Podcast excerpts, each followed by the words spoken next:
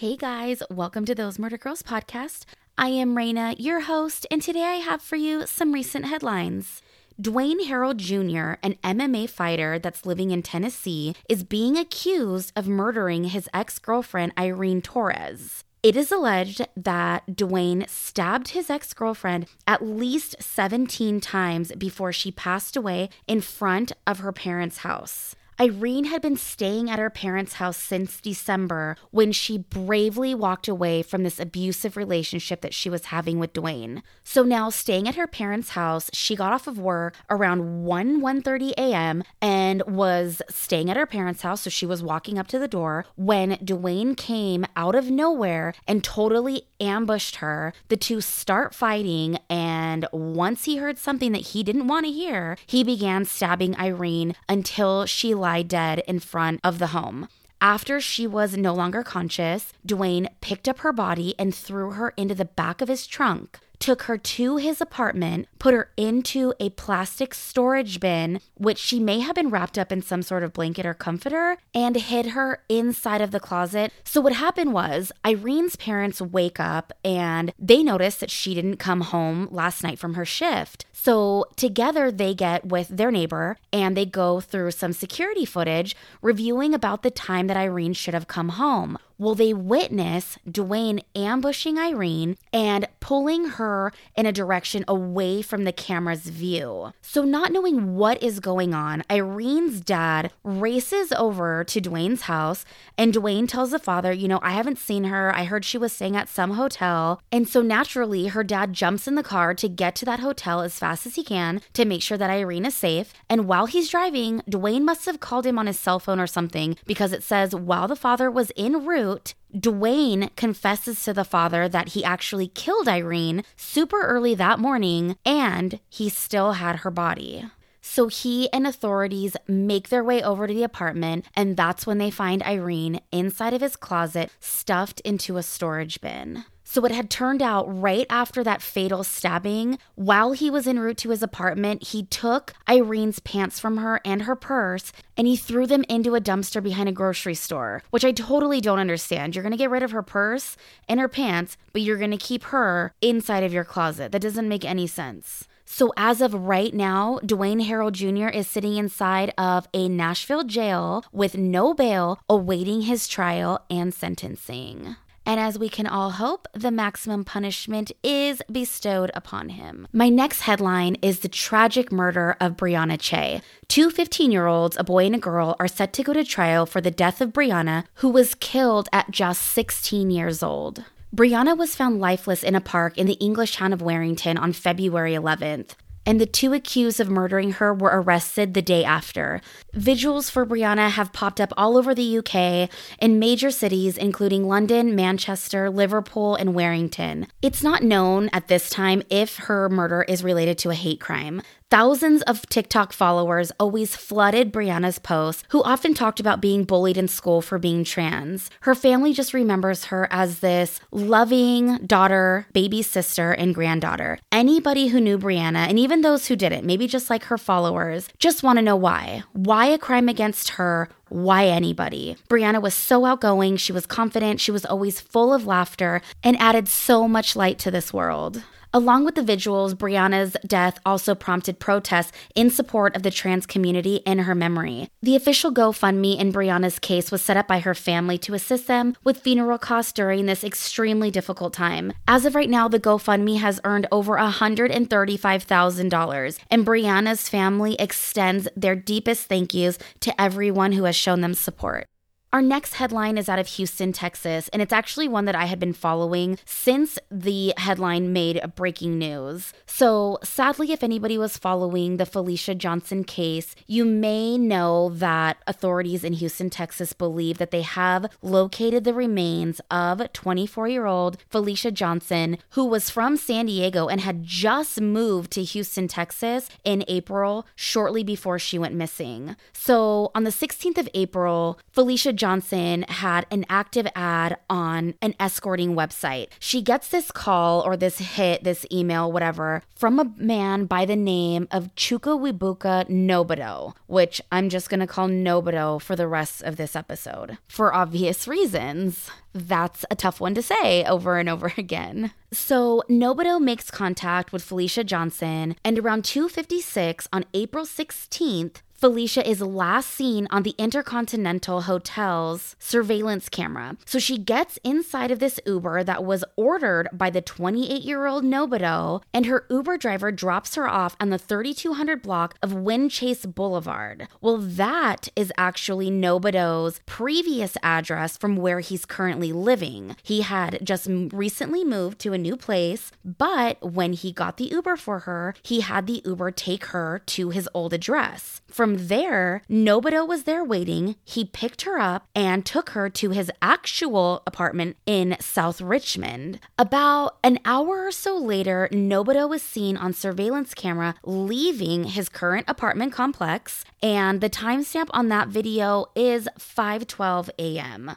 And Felicia is never heard from after being inside of that Uber. At the first sign that something is wrong, Felicia's dad goes from San Diego straight to Houston to try to find his daughter. He had set up a GoFundMe. He was asking for any support that he can get because, you know, he was obviously in a different state. He was unable to work. He had to get hotels, Ubers, rental cars, eat, whatever he had to do. So as soon as I saw that, I donated to the man. I was hoping and praying that this was all a big mistake and he would get to Houston and locate his daughter in just, you know, a day or two. Maybe her cell phone had broken or she lost it, whatever. But unfortunately, that wasn't the case. But when her dad does get to Houston, I believe there was other family members there with him in the beginning at that time. They find Felicia's cell phone at the Bear Creek Park. No other sign of her, nothing. So Nwobodo, the day after he's last seen at 5:12 a.m., he goes into a clinic and asks them to help him with this like super massive cut that he has on his hand that he said he got while opening boxes. Houston Police Department is already investigating, you know, this missing persons case. 2 days after he visits that clinic, police will find receipts showing that Nwobodo actually purchased some supplies. And what kind of supplies do you ask? Well, he purchased some flashlights, some towels, some trash bags, and a fucking saw. Actually, two saws, one from Walmart and one from Home Depot. Around this time, as well as police are, you know, getting down into this investigation, they come across some interesting internet history. And Nwobodo had searched for the most forested part of Houston. Well, why do we need that information, Nwobodo? Were those supplies so you can take a little trip into the forest and do some camping?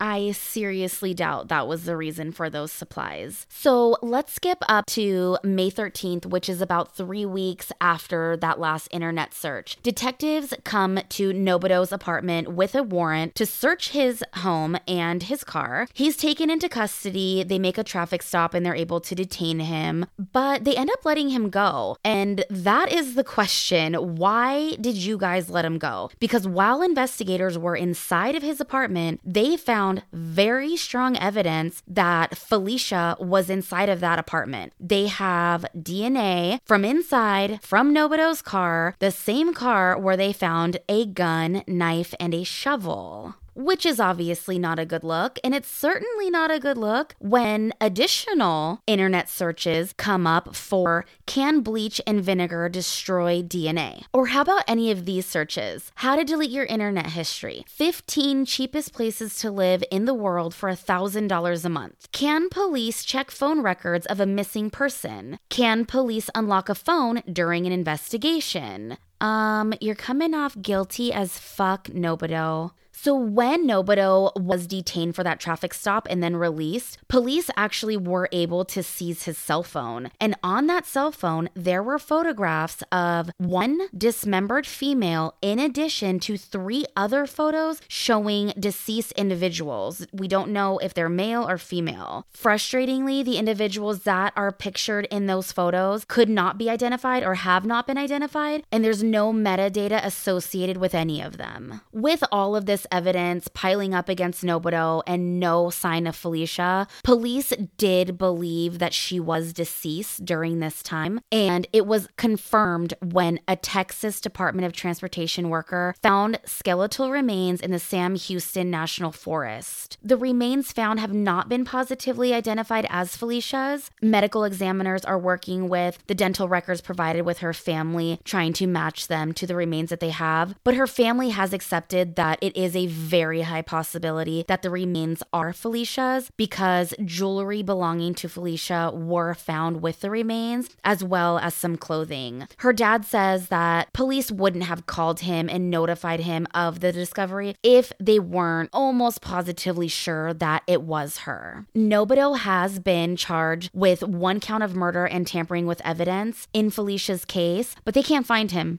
He's on the run. He is gone. They are sure that he is out of this country and it is going to be a hell of an investigation trying to locate him. If anybody has any information about Felicia's disappearance, about Nwobodo's whereabouts, you guys can call Crime Stoppers at 713 222 8477. You can remain completely anonymous, or you can call the Houston Homicide Division at 713 308 3600.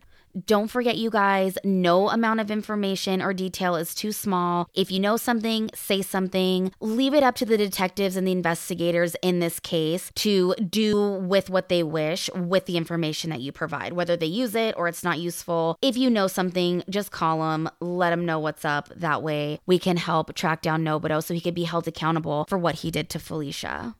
All right, now we are in Minnesota. The Minnesota Supreme Court has just upheld sentencing for two individuals that were convicted last June of kidnapping and murdering real estate agent Monique Baugh. So last June, Cedric Berry and Barry Davis, who are both 42 years old, were found guilty of murdering 28 year old Monique Baugh. She was a real estate agent. She got a call for a showing on New Year's Eve 2019. When she arrived, Cedric and Barry kidnapped her before brutally murdering her and dumping her in an alleyway. When Monique was found, she had two point blank range shots, one to the torso and one to the face, and she had her wrists bound with duct tape. Prosecutors say that the two individuals responsible for her murder stole her keys before they killed her and used them to enter Monique's house, the house that her family was in. Her boyfriend was there. He was a rapper named John Mitchell Momo. He's 29 years old, and the children that the couple shared together. Well, he was shot. Thank God he survived. And he told authorities that he was that he was pretty sure he knew what the motive was or what the motive could have been. He said that he had put this social media post up of him kind of like flaunting money. So maybe they were coming after him because of that, like thinking that they had like this huge stack of cash like hidden somewhere. Or there was also a rumor that he had been a police informant. So maybe they were coming after him for that as well. Whatever the motive was, it was once again another senseless crime. It was totally premeditated. Barry's car, when it was searched right after the arrest, police found a set of walkie talkies, a black ski mask, duct tape, and a bunch of heroin heroin. In addition to the two that were convicted of the first degree murder of Monique, there were a few others that were also arrested in connection with this murder. The three of them were charged with aiding and abetting the crimes of first degree murder, attempted second degree murder, kidnapping, and first degree felony murder while committing kidnapping. One of those people, her name is Elsa Segura, and she was being accused of actually setting up that fake showing to lure Monique to the house. And although nothing will bring Monique back, her mother says says that now she's just grateful that Barry and Davis will spend the rest of their lives behind bars.